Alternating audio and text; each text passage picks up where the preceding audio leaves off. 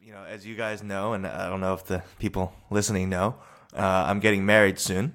Woo! And- Congratulations! Congratulations! Thank you. I know I found a woman who tolerates me, which is good. That's always an accomplishment. Yeah, she's a she's a strong woman. yeah. She is. She's very strong, incredibly strong.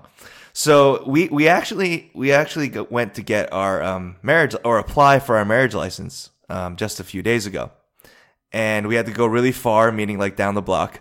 we live really close to the to where you do that, and you know we're filling out the the, the form and everything, and in the form uh, in Jersey where I live, you actually have to put your parents' names down, which is just sort of weird. You know, it's like you're getting married. Uh, if you have a social security number, then you're obviously a citizen. You're allowed to get married, um, or whatever. So like, they were like, what, you know, what are your parents' names? And, um, we sort of just remarked to the clerk that it was weird to ask that. And she was like, well, they did make you. And I just quit. Well, they actually didn't because I'm adopted. And it just became one of those things throughout the whole process that she kept on making these jokes or she kept on Really? making these assumptions. Yeah, it was just sort of she just didn't know I think how to handle it. That like my parents so, you know, I put down my adopted parents' names or my parents' names because they're my parents. And and then she was like, "Oh, so are they on your birth certificate?" And I'm like, you know, I, I sort of looked at, at my, my fiance and I, uh, we looked at our friend that was there who's, uh, who was our witness and we're just like, what, what does that matter? And I was like, I, I don't know, I guess. but it was just sort of awkward the whole time as they were like going through this stuff. So it's like, it just reminds me of even these things that are, are normal and, and, and people take for granted, you know, as an adoptee, it just sort of is different. And it, it just sort of, they remind you that you're different at every turn. Yeah. Yeah, and in case the listeners don't know, Mark and his fiance, they're going super modern. They're not even having uh like a, like a wedding festivity. That's right. Which actually comes with the bonus of the fact that she doesn't have to march down to Here Comes the Bride, which is actually from the Wagner opera Lohengrin. So you're not every time a bride walks down, they're celebrating anti-Semitism, so you get to avoid that. That's a that's a Wagner like uh, Yeah. little tune there. Oh, I didn't know that. Wow, that's pretty uh, fascist. Holy shit. Okay, good. Yeah. The the prelude to that opera is beautiful though. But he was obviously a rabid anti-Semite, and Mark, you get to avoid that. You and your fiance, so it's a good start to your wedding We're happy about that. or marriage. well, yeah. So that was just a little story. Escape from Plan A. Okay, so here at UCLA, it's finals week. So we know that I'm not the most politically correct person, so don't take this offensively. I don't mean it towards any of my friends. I mean it towards random people that I don't even know in the library. So, you guys are not the problem. The problem is these hordes of Asian people that UCLA accepts into our school every single year, which is fine. But if you're going to come to UCLA, then use American manners.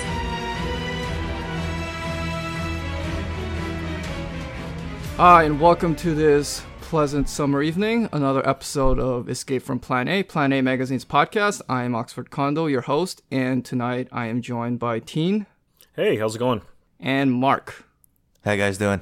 All right, tonight we are going to talk about. Uh, we're we're not gonna have a centralized topic like we usually do. We're gonna talk about a bunch of things that that have happened, and one thing that happened this week was there were a bunch of elections in California, uh, state elections and local elections, and had quite a bit of Asian candidates running in them. None of them won, unfortunately, but they were there, which is a start, right, guys?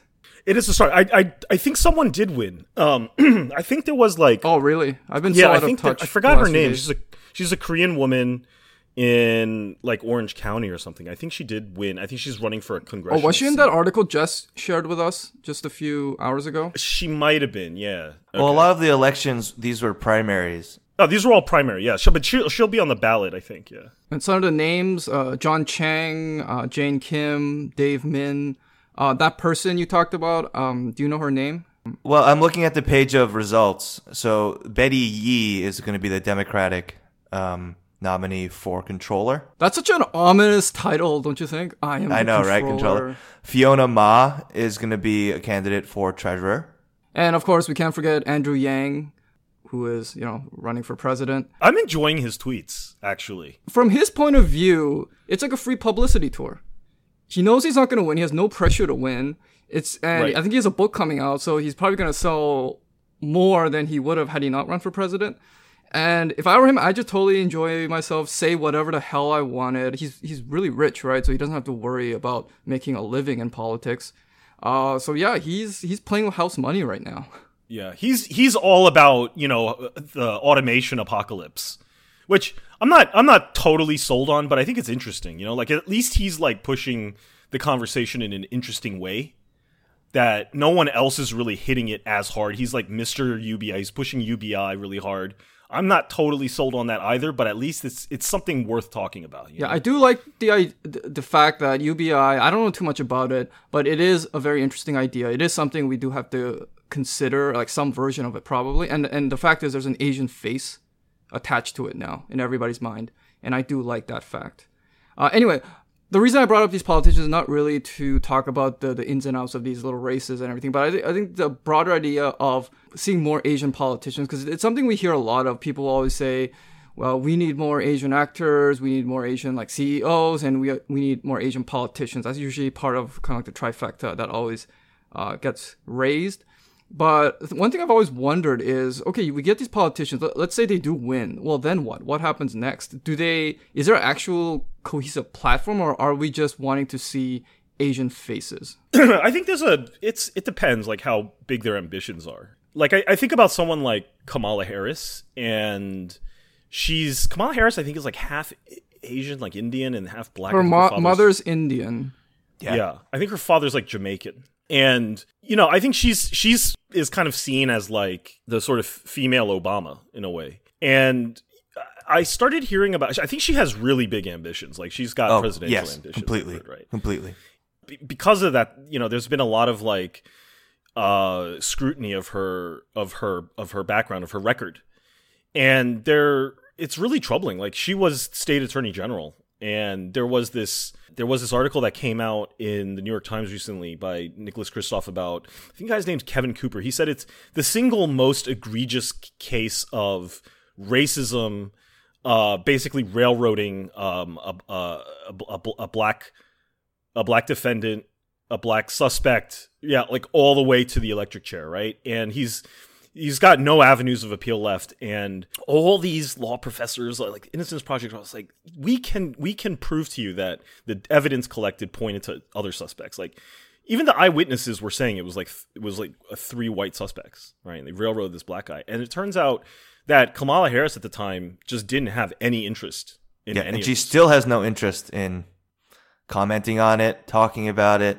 You know, potentially going to the you know the current attorney general and of the state and and and somehow correcting it. She has zero interest in it. I have I have problems with her as well because she's much more of a corporatist Democrat, and and- and I'm done with people like that. Yeah, I mean, what about like a guy like Ed Lee, right? Like for the now deceased mayor of San Francisco. I mean, what did what did he really do for Asians? I mean, All I heard was that he was really corrupt. Well, yeah, a lot of the state and lo- uh, local politicians are corrupt as hell. I will say that I will say this one thing I do like about Asian politicians is often they have to be very responsive to their constituents, who t- I think generally tend to be Asian. It's going to be very hard for you to get elected uh, as an Asian person uh, in a white like constituency. Uh, so recently, uh, uh, I think just yesterday, Grace Meng blasted De Blasio about the uh, SH, SAT, um, which we Oh, will talk about later. And she just came out and, and blasted him, and, and she has freedom to do that because her base is. Imagine Grace Meng were an actress uh, which again we'll also talk about later on. Showbiz Asians. There's no way she would do that, but because she's No, a politician yeah. And she reps does Queens. have to answer uh, to to them. And, and when I say answer, I don't mean like she's forced to. No, she genuinely identifies with them and came from them, and that's where her main concern lies. So I think that's one of the few ways that high-profile Asians still they can both exert some power and visibility while still not having to cut ties with their like Asianness. Yeah, and I think for the broader question of is it a good or a bad, you know, I, I don't think it's ever an, an unalloyed good, and it's never you know always a bad, right? I think it depends on the person and what what they do with the position. Okay, the real reason I want to talk about this was, uh, well, Jane Kim ran for mayor of San Francisco, right? Yeah, Was it- she yes, she it. did. Yeah. She came in like uh, fourth or fifth. Yeah. Anyway, a couple of years ago, I believe there was a rumor that she and Goodwin Liu, who is what's exactly his position? He's in like the California Supreme Court Yeah. justice Yeah. or something. Highest Apparently- court in California. hi- highest scoring in California, and and Goodwin Liu was. I remember like several years ago when there were you know because all the Supreme Court justices are quite old, there were always being these names being thrown around, and you know Obama was president, and people were thinking well people like Kagan and Sotomayor were had been appointed, so they, they were thinking of other like diversity picks. So Goodwin Liu was a name thrown around. Uh, Sri Srinivasan was another name. Anyway, uh, Goodwin Liu and Jane Kim apparently had this uh, lo- uh, affair that caused Yeah. Goodwin Liu to leave his wife. And when I heard that news, I celebrated because I thought it was a great moment in Asian American history in which you had two high profile Asian Americans in a sex scandal together. And I thought that was such Right, right, progress for our community because this this is what it represents. This represents two Asian Americans who are like famous enough for this to be news. And it's like Asians have risen up enough that if they wanted to like fuck around, they could find another Asian American at their level, which I thought was, which I thought Not only that, but he was he's married to a white woman. yeah, and then and then he came back. He came back to the tribe. Welcome back, Goodwin. That's right. I don't think they're laughing about it, but it yeah, unfortunately, I think they're separated or divorced. Obviously, that's not good. Hopefully, um, maybe it, it was all a, a rumor or whatever. But if it were true, I thought it was a landmark moment in Asian American history. Anyway, uh, moving on a bit. Uh, before I had mentioned that Grace Meng had attacked Bill De Blasio about this thing that had that now passed, I think, about the SH SAT. Uh, there's got to be a better way to say that. It, it- SAT or I, I think it's the selective high school test. Yeah. yeah, but it's such a horrible what- Acronym. acronym or whatever. I, I can't. It, it doesn't even roll off the tongue like SAT or LSAT. Well, they Anyway. call so, but they call like the schools that you know, like these magnet schools. They call them SHS. I think like selective high schools. I see. Yeah. So that's just think of it that way. It's like SHS test. Yeah. basically, if you guys, the listeners don't know, what, what happened is that some school board or city authority decided to. Are they totally scrapping this test? That's the um that's what De Blasio would like to do. So this test is the thing that pretty much determines whether you go to these schools, right? There's Stuyvesant, uh, Brooklyn Tech, and Bronx Science. There there are actually five or five or six. But the, the most well known ones are Stuyvesant and Bronx Science and Brooklyn Tech. Those schools are overwhelmingly Asian uh, when you consider, I think, the Asian population and, and They're like proportionally. sixty two percent Asian. Yeah, and It's and even. I think it's even higher now. Actually, like Stuy. Stuy is like almost eighty percent or something. Right, but if you look at all three of them together, or all five of them, or all six of them together, it's 62. Each individual school might be higher, but yeah, Stuy, Stuy being the most selective. So this is like the Ivy League dilemma gone to the point of no return where, you know, the Ivies are scared, oh, Asians like 20, 25%, that's too much. This is like 60, 70%. Uh, so uh, uh, they, and the reason why Asian kids do so well is, is because if this test is the one thing that determines whether you're in or out, well, if you do well on that test, they can't keep you out, right? That's why they're targeting this test because they want to more equitably distribute the, the seats in those schools to reflect the I guess the, the population of the city or something like that. And Yeah. there's I, I'm actually surprised at how many like mainstream Asian Americans, especially on Twitter, have been getting angry about this because I think even with like affirmative action, it's never people usually don't come out against it. Um, you'll always see you know like some group of you know, like recently immigrated Chinese people, and then someone like that Edward Blum guy will corral them and get them up. But on Twitter, I was seeing some fairly like Asian Americans who would proudly call themselves liberal and everything, and, and identify with the very mainstream liberal programs. Mm-hmm. Such Yeah. as this, and and they got pissed off, and I I think for good reason, because this I think this is just so because you're talking about very young kids, so if, if you're gonna get rid of the test, what are you gonna do? Grade them under extracurriculars at that age? That in fact, that would make things worse. Like, could you imagine parents trying to take their like two year olds to, to play like three sports and and send them to like build houses in Guatemala? And teen, you got really angry at, at something that some city councilman said. Like, you wanna you wanna say tell more about that? It's the no, it's the he's the chancellor of the of the Department of Education here. He's a school chancellor named Richard Carranza, and he said something like these. You know, the, he was saying this to Asian kids. He was or or the Asian community. Let's say he's like, these seats don't belong to you. The This- direct this, quote This class. is I just don't buy into the narrative that any one ethnic group owns admission to these schools. So i- it's it's just it's just appalling because it's like, what do you mean? Oh, who who's ex- claiming ownership here? Yeah, these aren't country club memberships that are given out by a, a, a cabal of exclusive people. This is a test that everybody can take. That everybody, if it's studyable, you can study for it.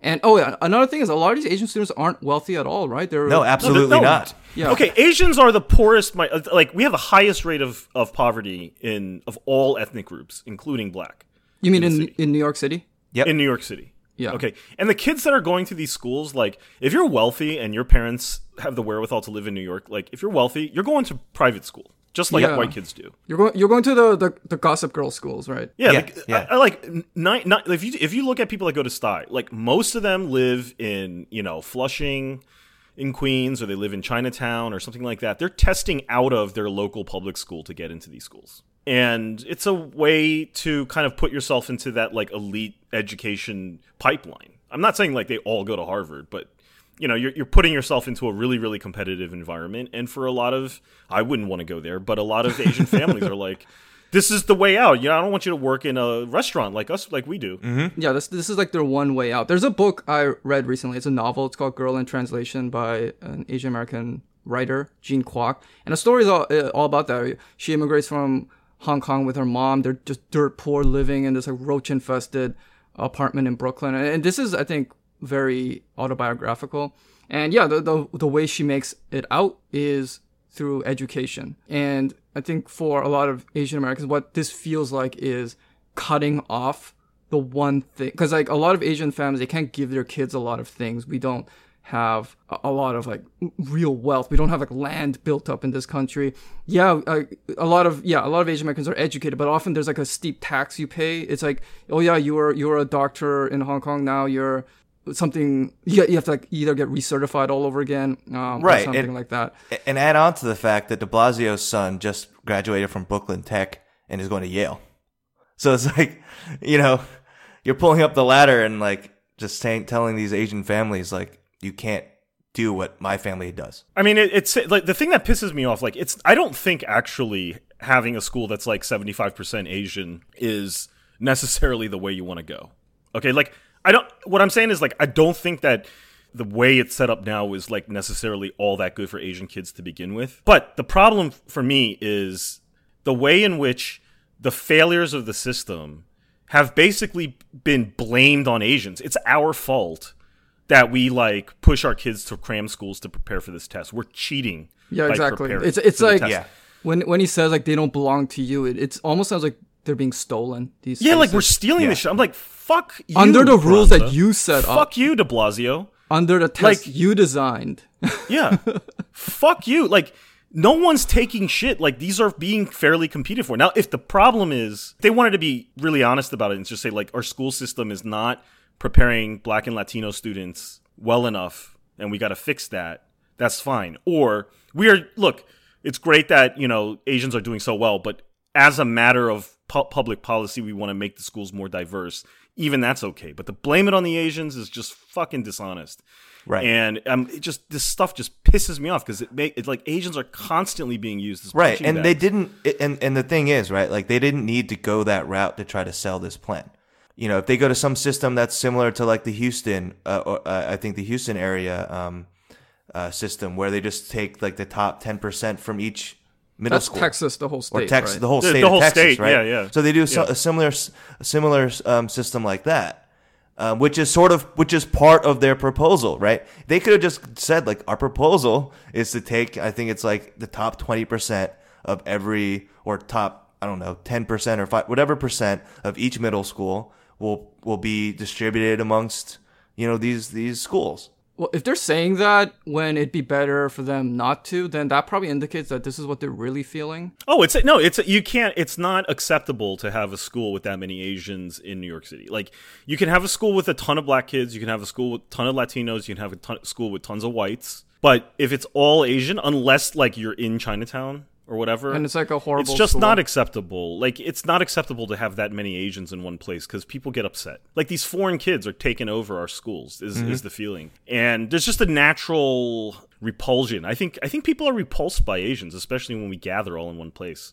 I, I think this is going away. That's uh, the system. At, in one way or another is going to go away. And I think I'm not despondent about that. I, I I'm pissed about the way that we're just used as punching bags. But I think Yeah. like my adv- if I were a kid or if I had a kid and you know in high, my advice would be like be smart about it. You don't want to go to the most competitive high school. You want to go to like a good high school like but be the top of the class.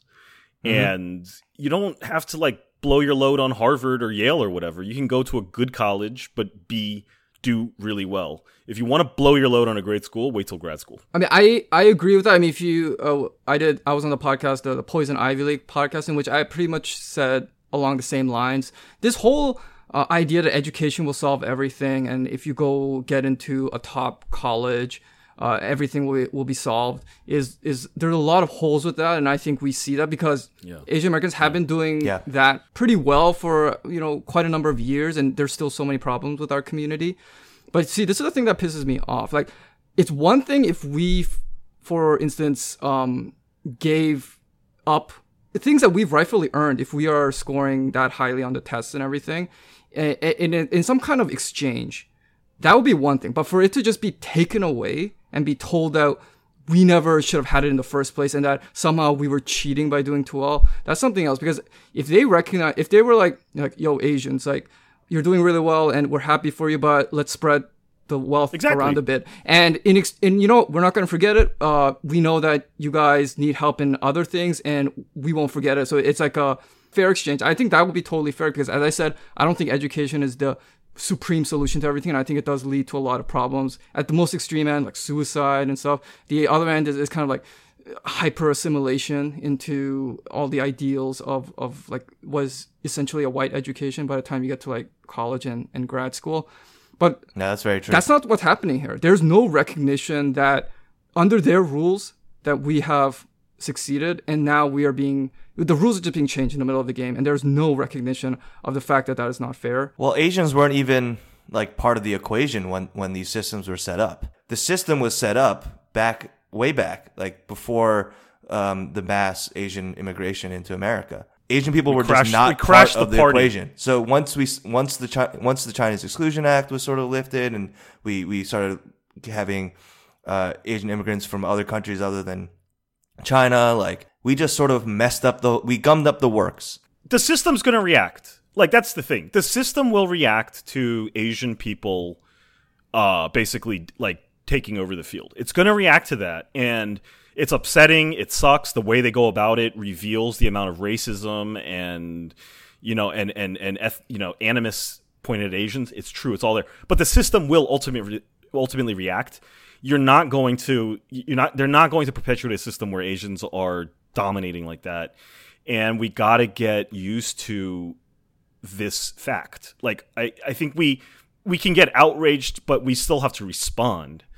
And people, I you know, I, I just I think like Asian people as a whole, I think do have to, as uh, Oxford was saying, get drop this sort of like very Asian. Um, it's a mentality that I think a lot of Asian immigrants bring because of the way education works in Asia, which is a very tiered meritocratic system. And you can you know if you don't go to like the top middle school you're fucked you know? Um, and there's just certain things that you can't achieve if you don't go to the top college. Right. uh, and that's just not it's just not really how things work. You always have a fighting chance so Right. long as you go to a decent school.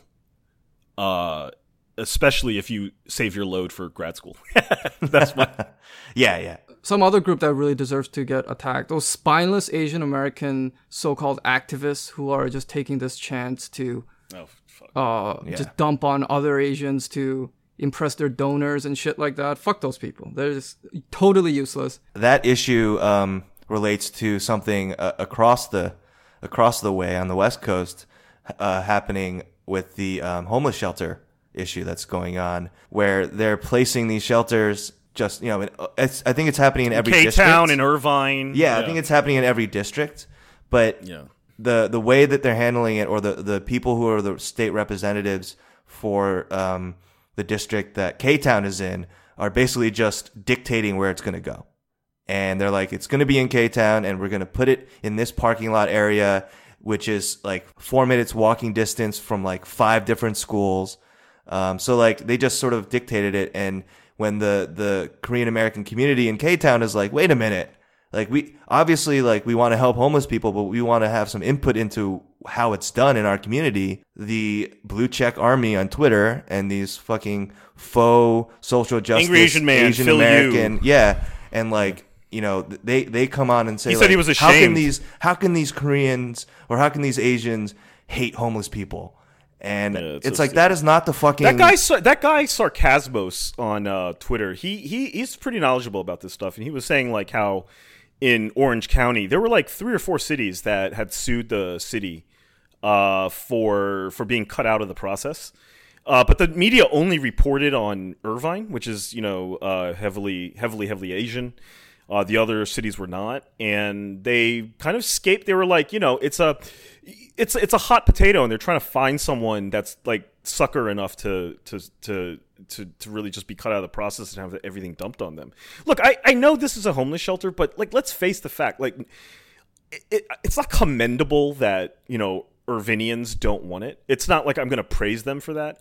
But on the other hand, what community wants it? Honestly, like, are they ever going to put it in Beverly Hills? Are they ever going to put it in you know in Brentwood?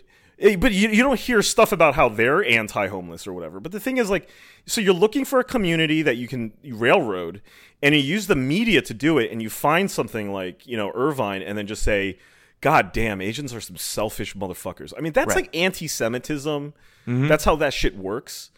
And we're being set up for it. And the worst part of it is a guy like who calls himself angry Asian man. Like he's all got all sorts of moral indignation going out on Facebook saying, I am so ashamed of Asian American activism. I'm like, dude, read between the fucking lines. I mean, you're just all he's doing is interpreting a media, a, a, a mainstream media that's already been biased against the situation. He's coming into the topic late after it's already been everything's been everyone's been railroaded, everything's been decided, and he's falling for it. Don't be such a dupe, you know. I mean, you're just you're just He's being, playing the part of the duped. dupe. Like Yeah. you're just you're, you're you're they see that you're an easy mark, and they use your Asian face um, to push their agenda. He ain't it- yeah. angry. He's not angry, man. No, he's never. He was never angry. False advertising.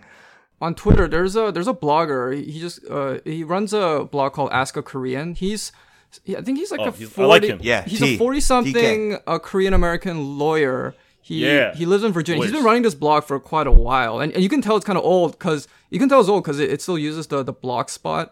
um, That's- uh, that's thi- right. Thing.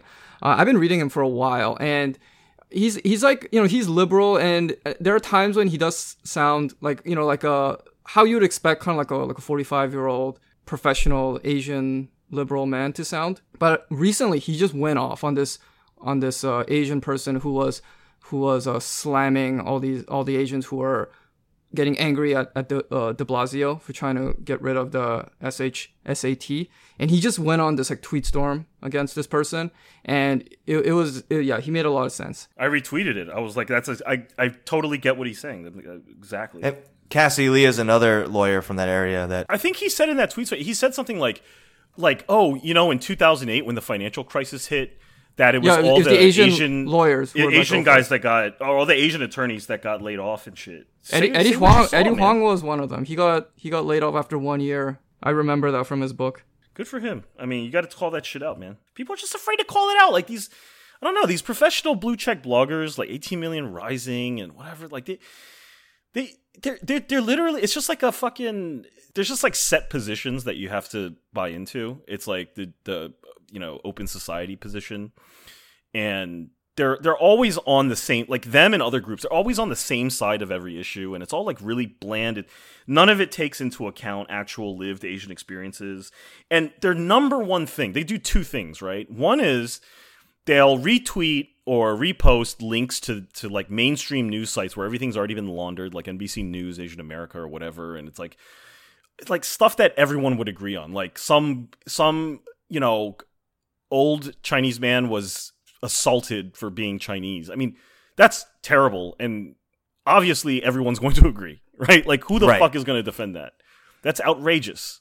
But then the other thing, that's one of two things that they do. The other two is they just lecture Asian people.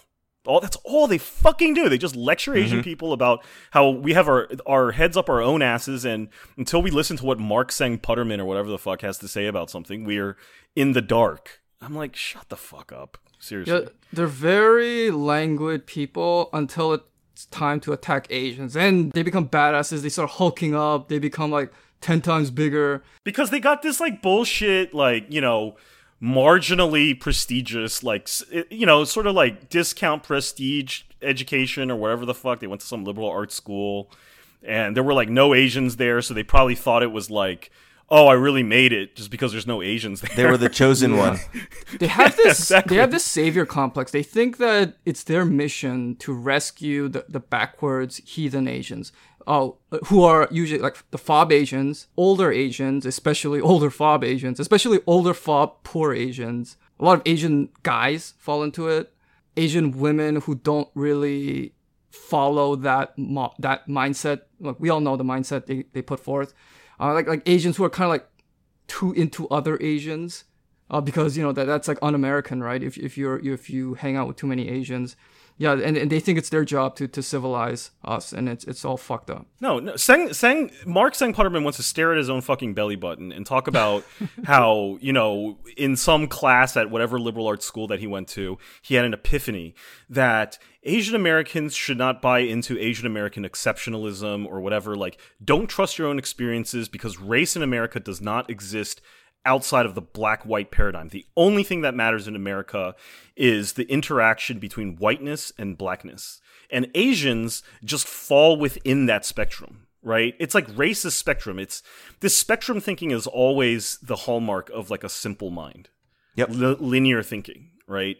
Asians like were just sort of like some somewhere between black and white in in his mind. I mean, he's literally tweeting this shit out, and I'm like, where do you get this stuff? And this Like is the that's what he wants to talk about his own stupid epiphanies, you know. And this is the person appointed to be our leader, I suppose, in Whatever. some. He appointed himself, or or or some fucking like you know white philanthropy, white philanthropist had has earmarked him as as uh you know kind of the way like one of those like Catholic Church back in the 19th century would wait on the docks for the unwashed Irish to wash ashore and and and you know indoctrinate them into being a proper you know uh, bottom of the rung laborer. All right. Uh, how about moving on to something a bit lighter? Uh, so I just watched.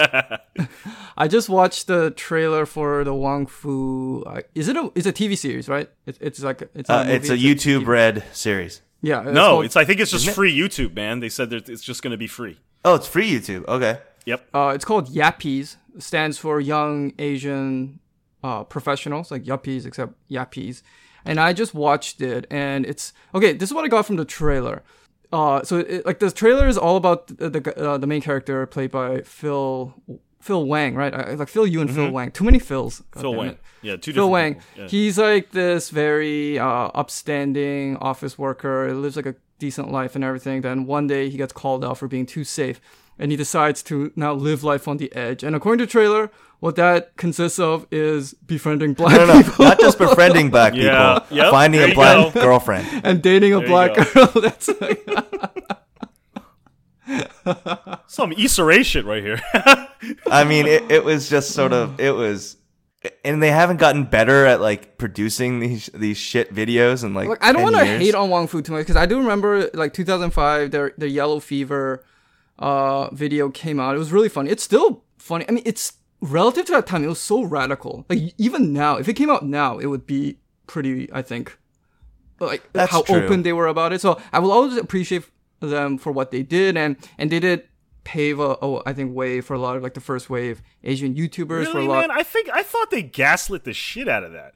I What- thought the what? whole purpose of those videos was basically them maybe like recognizing that this was becoming a thing that people were talking about online or whatever, and they were just gaslighting the shit out of it. Well, no, like uh, uh, uh, the first one though, I thought it it talked about this issue when it was very like taboo to talk about it. And yeah, it kind of like pulled its punch at the end and it came out with like this little whimsical ending. But I, the fact that I think they even talked about it uh, was was quite groundbreaking. Now, if you want to talk about Yellow Fever 2, now that was just pure shit. Yellow Fever 2 and and Phil Wang even Oh, says this. Yes, Yellow Fever 2 is what I'm talking about. It was, that was, it, it was horrible. horrible. It was horrible. And he even admits it on, on the Natalie Tran documentary. He made it because I think he was getting too much heat from like Asian women because they, they thought that he hated uh you know WMAF too much. So he made this. It was basically a big mea culpa saying, uh, "Yeah, I, look, I'm, I'm not a bad guy. See, I, I'll celebrate. I'll Continue to watch celebrate my videos, guys. Look, continue man, To, look, Continue to to- purchase my merchandise.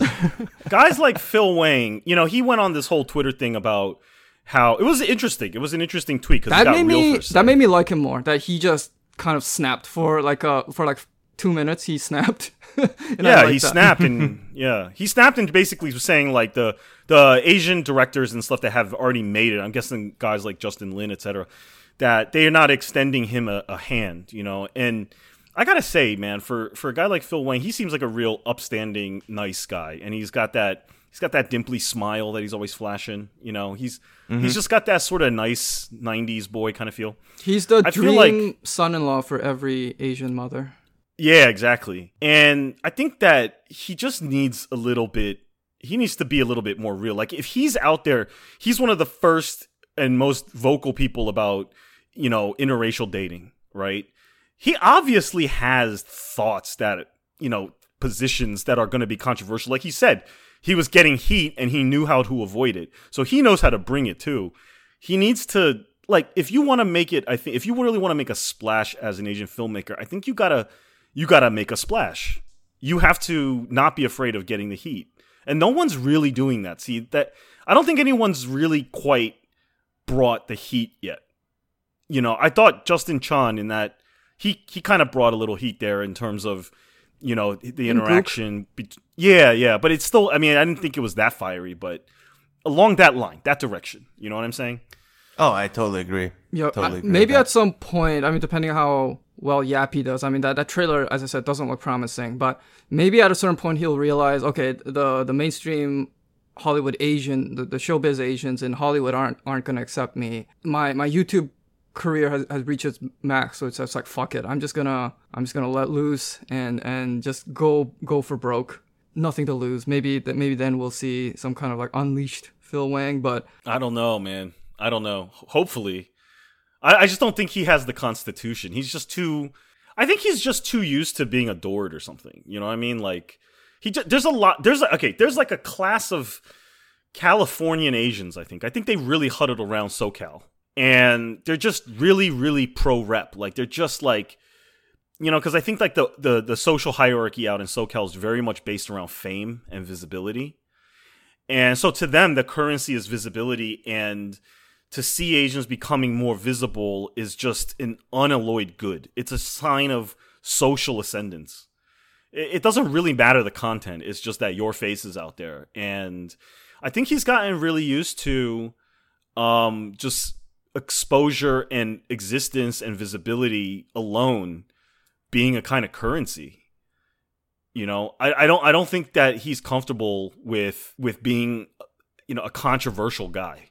And we we need controversial guys. Like i think right now my favorite in like in terms of who i get the most out of right now i would say is dave chang and he's controversial he'll say controversial things and and just need more of that like i just people like But even you said, like in in objectively speaking, he's no worse than just your average kind of grumpy white guy. But when an Asian guy does it, even other Asians are like, "Whoa, this guy! Why is this guy such a jerk?" Like, no, he's just a normal guy who just may say things that um, are a little bit unfiltered, but they don't expect that from someone who looks like but let's David Chang. but let's be real but let's be real though he has dave choe on his show yeah, yeah. Dave I mean, like, Choe Dave, Dave Choe is- is David Choe is seriously out there. Like that is somebody who is, Yeah. like objectively speaking, like quite out there. way He- yeah, way he's not just out there for an Asian dude. He's out there for everybody. He wore a robe of himself wearing that robe or that red suit that he loves. oh yeah yeah yeah a That's robe when- of him wearing the suit That's when you know you have too much money. He's like, oh, I'm bored. I got too much money. I gotta spend it. He he made one good gamble like ten years ago, and which which by the way You know? i want to ask you guys uh, because it's so funny because like when i think it his podcast dvd asa Jo- uh, dave choe's podcast was you know how old is it now I mean, like five years or something It, it's Since not around it was anymore, last right? aired. no no Yeah, no I mean- it's long gone um, Yeah. it, he he he iced it because of some yeah he basically admitted to rape i mean he had said some story on the last podcast about how he went to like uh you know some massage parlor and more or less like forced the woman to give him oral sex basically amounted to rape um no one ever came forth to press charges or to claim that that happened and then he went around i mean there was a lot of furor over it and then he went around um you know it's like joe rogan etc saying like yeah it was all just a joke and and it didn't really happen but you know who the fuck knows um uh, super sketchy I think for David Chang, right? Like he has a backstop in his life, right? Like he's famous and successful as he's got like a, a, chef. he's got like 500 million dollars Right. or more he's probably worth yeah, a I billion mean he, bucks he's yeah, like David Chang is like you know, a- and Choe are both you know very very wealthy. He was worth two So, like- fifty million dollars at the time of the Facebook IPO, and Oh, yeah, the stocks only shot through the roof since then. So I'm sure he's worth like yeah, a I billion mean he's dollars. he's like a billionaire now, Yeah, right? yeah, yeah. Uh, and and- and Chang is you know he's he's um quite yeah he's not a billionaire but he's quite well off, right? Yeah. So like even though um a white dude can basically just act the same way and uh, an Asian dude can't, and the Asian community is sort of like oh my god why you know don't do that you're embarrassing us. Um, I, for me, I think that's what that's because you know a white guy has like a white social backing, right? Like he's sort of he'll get support from other white people. No, but that but that's I my think for- point. Is actually when Asians do it, they'll get white support too. Like Dave Chang. I mean, it's not like only Asian people watching his show. DVD ASA was popular with like uh, more than just Asian people. Um, I think that you know if if you want to talk assimilation, right? Like in a way, like the less you assimilate, the more you assimilate. Do you know what I'm saying? Like the the the more unhinged you get, and the more like just uh, like if you just if you just talk if you if you're just not if you don't shy away from realities and you start talking about stuff in a very frank manner i think that's actually the way to quote assimilation because then you become actually interesting because the other form of assimilation that we're talking about you just become like a really really boring white person. Yeah, because it's a it's an art artif- it's an artificial standard set up to make you fit in most usefully to whoever is running the system, right? yeah mm-hmm. yeah You don't Yeah. you don't and, really I, and I become saw a the real yappy person. trailer that's all i saw You don't become a real person. You have no ability to form your own opinions, or you're always apologizing. You're always you're always like looking around your shoulder. Yeah, it's it's no way to live. And you can't you can't you can't uh here's the one thing that okay if you're an here's my what i've been thinking lately the ultimate white privilege is to rebel against whiteness or to be self-critical of whiteness right? If you want to criticize white people the most credible critic is a white person. I mean think about that. That's definitely true right? Like if a white person comes out like michael moore does and start talking about how white people this or that it's credible because other white people are like well it's a white guy saying it you know? I mean he's white he's white as shit right? That's the one thing that if you're an Asian and no matter how hard you try to be like, you know, an honorary white, that you will never achieve is the standing to be self-critical of your own whiteness. Your own whiteness is never yours. Like you never own it. So you can't ever even really you know, you can't even really criticize it. And even for like a lot of the Hapa guys, I know like uh, they say the same thing. You know, like because you're not full white, like you can't really talk about whiteness. I don't know. I think that's just a fundamental limit. Yeah, and, and that's why you get so many Asians who think the next best thing you can do is to criticize their own Asianness, and Yes. it just mm-hmm. reeks of this mm-hmm. wannabe noblesse oblige, in which you see the white people being critical of themselves, like, oh, that, that's what the that's what the elite people do. I'm gonna do it, but it doesn't work that way when you because when like mm. white people criticize themselves, it's like it's not a genuine criticism because at the end of the day they are still going to be on top. And, and the criticism just bounces off themselves. And it's a very internal conversation. I, I, as you said they don't really allow other people to join in. But when an asian goes up there and starts criticizing himself or herself as like a whole that actually reverberates around and has consequences for every asian. Yeah, I'd agree with that. yeah. And, and There- that's what there's a I've, I've been re- reading enough of these articles where I've I think I figured out the algebra of 18 million rising etc et al right the algebra begins with uh white equals or east asian equals white so they'll they'll write some stuff about how East Asians are complicit with white supremacy or whatever, right? And then they'll say that white is equal to patriarchy, uh, that that that the patriarchy is like an emanation from white supremacy.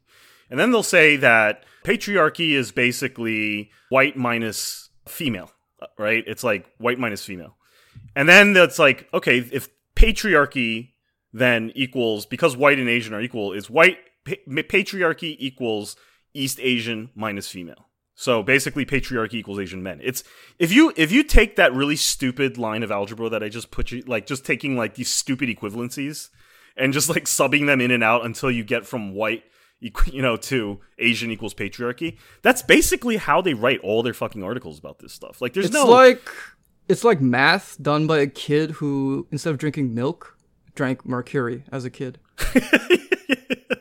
I'll, I'll be honest. If someone actually put in the research and did a lot of like interviews and case studies and all this stuff to find out what the f- what what kind of patriarchy do Asian immigrants bring with them here, and they were honest about it and nuanced about it, and they treated the subject with a lot of academic rigor or journalistic respect, I would be interested in that. I'm not a, I'm not saying that there's no such thing as Asian patriarchy. You know what I'm saying? I'm just saying like the way they approach it is basically just like you said. It's just taking like it's just taking all the sh- like you know all the everything that we see in like white society and then just creating a proxy for it and then pasting it on Asian guys so that they can have their little self-critical fun too. You know, and and because you know if these like activists they start going out criticizing white people, they're gonna get disinvited. They got to bring their own like, especially at an individual level in which the accusations would land on people they know, as opposed to like some nebulous white systemic golem, which everyone, every white person in their circle would have some kind of plausibility, plausible deniability about. And yeah, I agree about I agree about the patriarchy thing. Like my my I definitely agree that it has to be talked about because it, it exists. I think every a lot of immigrant kids will have grown up witnessing a lot of like family difficulties. That that's what happens when you immigrate. There's a lot of psychological wounds that happen for the parents, for the kids.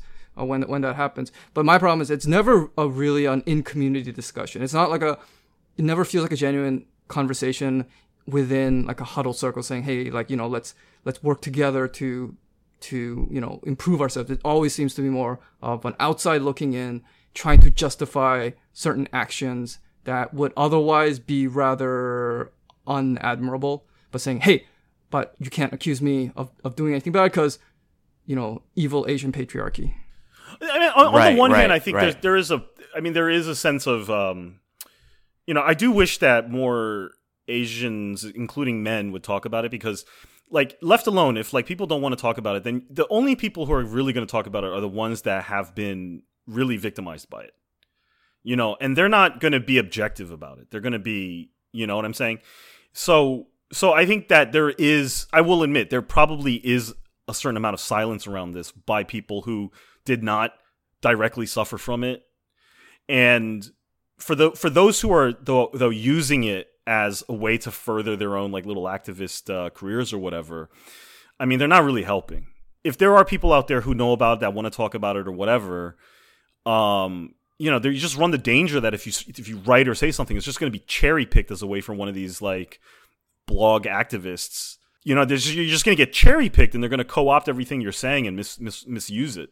So Right, because th- yeah, because those people, you know, those people are using it as justification, like you're saying, Oxford, uh, ju- as justification for their running away from their Asianness.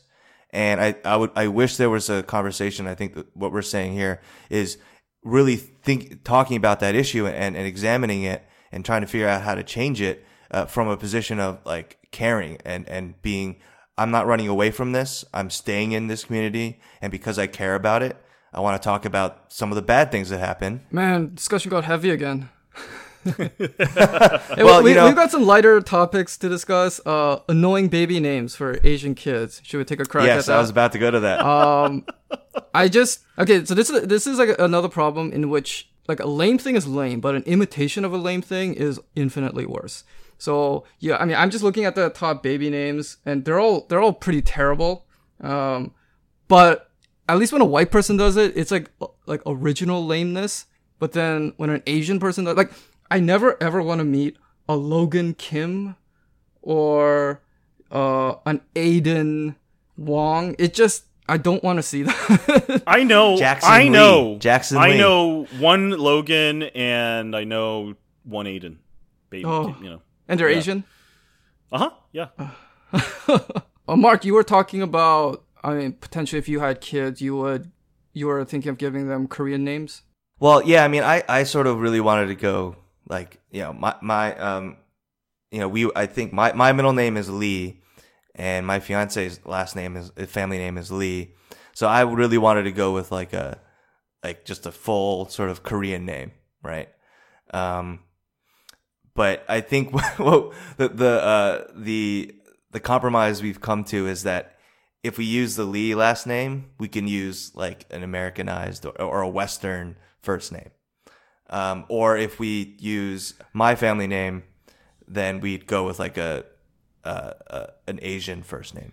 Yeah, it's something that So a- we'd mix it. something that a lot of I, I sometimes see come up in in like the Asian online spaces is a lot of like East and I guess Southeast Asian people wondering why is it that we're so ready to give up our first names and anglicize and get not even I wonder, anglicize the, it, just I get wonder the same thing too. just yeah, get English I wondered ones. the that was part of my whereas, motivation to be whereas like, South you know, Asians almost uniformly uh, have South Asian names, which I always admired. Right. Which I always admired. Yeah. Right. Well, and and part partly for me, like I I had my my um, Korean name, Asian name, like taken away from me through adoption, right? No, but most So, like, Koreans I was- have I was uh, renamed. have a Christian first name. Yes, they do, but I'm just saying, like for me, I'm just saying that like I, it was taken away from me, and then like I, wa- I I wanted to sort of make an affirmative choice to reclaim some of that identity through you know through the name of my child. But you know, yeah, it, it does seem it is weird, like you're pointing out, Oxford, that like the Southeast Asian families tend not to anglicize uh, their South Asian. names. I think part of it is that those names, like they have those first names, have already sort of entered English awareness for a while because of colonialism. So like Hmm. everyone already knows Vikram, and you know, uh, like That's those true. are like in a Raj. Those those are known names, I think, right? Whereas like with Chinese names, they're they're they're all over the place. Like you could basically use like any word to make a Chinese name. So Some Chinese of, names are like some of them all are the hard. Like the X, the names of the X, uh, those just Yeah. look scary.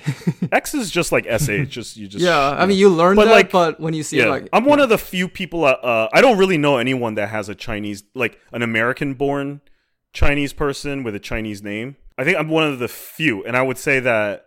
And my sister had one too, but she changed it. She told me the reason she changed it to, uh, and she didn't legally change it, but she changed it just because it was easier for people to call her out. You know, like in the work environment. But me, I go around and I, I like people I know. They always get my name wrong. Because they don't they can't believe that my name is like teen.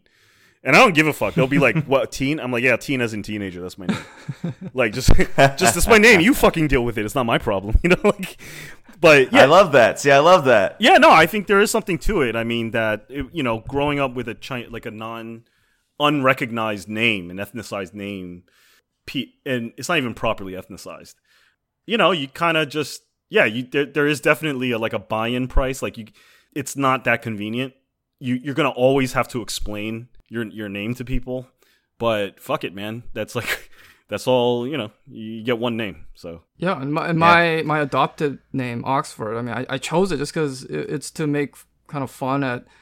I- I saw this a lot with Hong Kong uh, kids with Hong Kong parents when I was growing up. They would give their kids like very hilariously old fashioned names like Alfred or Winston. yeah So I yeah was like, yeah, well, yeah. what's the most what's the most Anglo name that I can think of? It's like Oxford. yeah There was a there was a funny meme I saw on uh, Twitter today, and um, it was you know that like popular one where it's from the anime. It's a still from an anime, and some character with the with the butterfly, and he has his hand Oh, out. yeah. I guess the format is that like um, a person's head is one thing, like the hand is another, and then the butterfly is sort of like a like a, a weird question.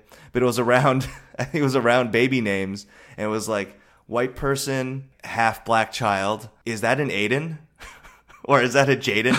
so it was like making fun of the fact that like a lot of these um, half black, half white, probably children are called something so you know so so anglicized, so like you know, like a Jaden or a Lucas if or you an Aiden. if you want a something like that. list of of good waspy names, top top website, go to Warby Parker, the eyeglass uh, retailer. yeah, Go to Warby Parker, shop men's, and those iframes have the waspiest uh, names. You'll, Oh, they you'll actually see. have They're- names. Yeah, yeah, yeah. And Oh, yeah. It, they're real names, and they're Kind yeah. of like how IKEA furniture have names. They name their glasses. Yes, they name their glasses, Yeah. and it's always some sort of like waspy, literary, East Coast preppy kind of thing, like uh, you know whatever.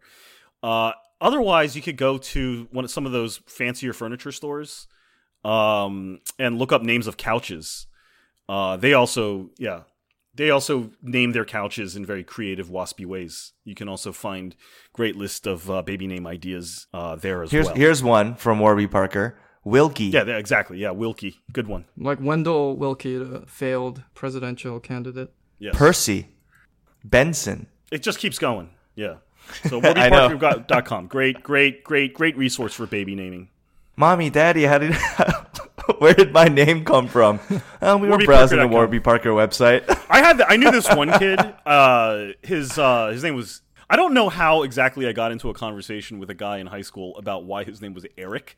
He- I don't know how we got to that discussion because that I really that is a very that's a very not interesting conversation. Hey Eric, where'd you get that name? Uh, but he said that his mother was super into. He's a white kid actually. His mother was super into that show Chips, and she was in love with Erik Estrada. You know the uh, paunch oh yeah, yeah. um, and named him after Erik Estrada. So I was like, "Oh, you're named after a Mexican," and he was like, "Erik Estrada's Mexican." Oh my God, he is so he is so dark. I was like, "Hate to break it to you, buddy, but you're named after a Mexican because your mom's into Mexican dudes."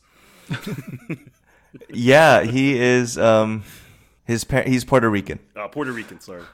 but yeah, he, he was. Um, his name is Henry Enrique Erik Estrada. Yeah, and he was born in East Harlem, Manhattan. Actually, an interesting fact I learned from from some of my Indian friends recently is that it's customary for an Indian woman to take her husband's first name as her middle name after they get married, or something like that. Maybe I'm maybe I'm butchering that, but it, it was something where where the woman ends up with with like uh with the man's first name somewhere in her name. I thought that was interesting. Yeah, that yeah, that is interesting. How, you you know, have you been to like Iceland? No, All the kids there. Uh, how does it work? Their last name is their father's name plus son or daughter after it. So like, you know, if it's like Joh- Johansson, it means that your father's name was Johan and you're Johan's son. wait, so every And- like last Ah. names change with every generation? Yes, yeah. Whoa, and then that's- in Iceland. That's gonna be a nightmare for the census. Yeah, yeah, yeah. And if it's uh, Generally, if your yeah. dad's name was Peter and you're a girl, then you're like whatever, whatever Peter's daughter. Wh- wh- What does a, Very a- literal. what's like the female version of, of like the son then? Daughter, daughter, D O T T I R. D O T T I. Yeah. So your name, your da- name will be like you know something Elena Peter's daughter. Oh really? Yeah, so they indicate the father or mother of the child and not the historic fam- family lineage. Yeah. I kind of respect that. That's like super literal. it's just very easy. And that's actually also an effective control, I guess, because you can't start coming up with wacky names, I guess, because then it's gonna it's gonna just sound stupid. It has to like blend in well with like the ending. It's already established, so you can't just make Right, up right. rules as you go along. Italians have funny last names too. I knew this guy, uh, last name Taverna, and I was like, "What? What does Taverna mean?" He's like tavern. I was like, "That's what Taverna means." He was My like, dad "Yeah." was an He like, alcoholic. yeah, my uh, yeah, it's like uh, no, he's like, you We- know, we- my family was in the tavern business, I guess, back in the day. I guess. I was like, oh, okay. And I knew another guy named. it wasn't. Brilli. It wasn't where he just hung out all the time. Yeah, I knew so, another guy like, we named might as well Brilli. name the guy where he lives. So Yeah. Uh, this other guy, Barilli, I was like, what does Barilli mean? He's like, barrel. And I was like, ah, what, what is that for? He's like, I don't know. I think someone in my family made barrels. they have great. They have great names. I think I once read that when they instituted last names in Mongolia, everybody wanted to be Khan, so they couldn't. So they were Yeah, like, "All right, sure, why not? all right, Yeah. settle down, settle down." It's like in Reservoir Dogs. I think when they um, isn't there a part where they have a fight because everybody wants to be Mr. Black when they're giving each other code names? have you guys ever met an American or anybody with the last name Lincoln? Have you ever met a Lincoln? No. I No, I feel like there must be an athlete maybe for some reason. I, I've never met anyone. I, I'm, there might be a first name. Lincoln, but I, there's no like Lincolns, right? That's a very uncommon name. Or if or I'm- Mozart. Have you ever met a Mozart? Well, also the funny thing going back to the Iceland names is that they actually have an app now because there's so few Icelanders that they need if you like if you're if you meet a girl in a bar and you're like, "Okay, we're going to go back to your place or whatever." You have to check on this app that you're not like second Oh, that, cousins. that, you're not. Yeah, yeah, yeah. I bet if you use Tinder in Iceland, you could probably go through everybody in maybe a couple of months. yeah. God, God damn it! I'm I'm out of and then and then your ne- and then your uh, family reunion's very awkward. You're like, oh shit. yeah. You know what confuses the fuck out of me is white people with the last name Lee and Han. Yes. That yes. really confuses me. Yeah, I want yeah, I always wonder like that at, that actress Adam Lee. I think there, there's an Adam Lee. There's a Jason Lee. um or Jason Lee, sorry, a Jason Lee. Although Fort Lee is full of Koreans, it is not a Korean Lee. oh yes, it is. It is now. It is now. they re- they is now. retroactively Koreanized them. But uh, but Jason Lee, I was like, I always that that actor's the actor's name. I was like, oh, he's he's like Asian. And then I have to like remind myself. But see, there's an like, actor, Jason. Scott Lee, who played Bruce Lee. yes, Lee. and he is definitely Asian or half Asian. He- Mowgli. yeah, he played Bruce Lee. Speaking of Mowgli, you remember that? Remember that movie, The Jungle Book, the '90s one? Yes, That movie was fucking scary. Wait, what do you mean 90s one? What? 90s? you mean the live action yeah, one? there's a live-action Disney Jungle Book. yeah, It- with Jason Scott Lee, and, and right? for some reason, Mowgli was Chinese. Oh, that I remember. Okay, I never saw That- saw no, that. that, one. movie's really Okay. good, but it has some of the most brutal death scenes. Really? Um, there's one where a guy sinks in quicksand. That's nightmare-inducing. There's Oh, one jeez. in which Yeah, a yeah. guy just gets his face ripped off by a tiger, and the worst one is this guy. He gets trapped in this elaborate, some kind of death trap in which like all the salt or sand comes out from the walls. Meanwhile, uh, uh, the roof is closing in on him from the top. So he just gets, I guess, suffocated in, in like sand and, and just slowly runs out of air. And it, it's horrible. Go on YouTube. There actually, it's got a lot of views because I bet all these '90s kids grew up watching that movie. They're just scared straight by it, and then y- like decade later, they go on YouTube like, "Oh my god!" It's like like I'm getting triggered again.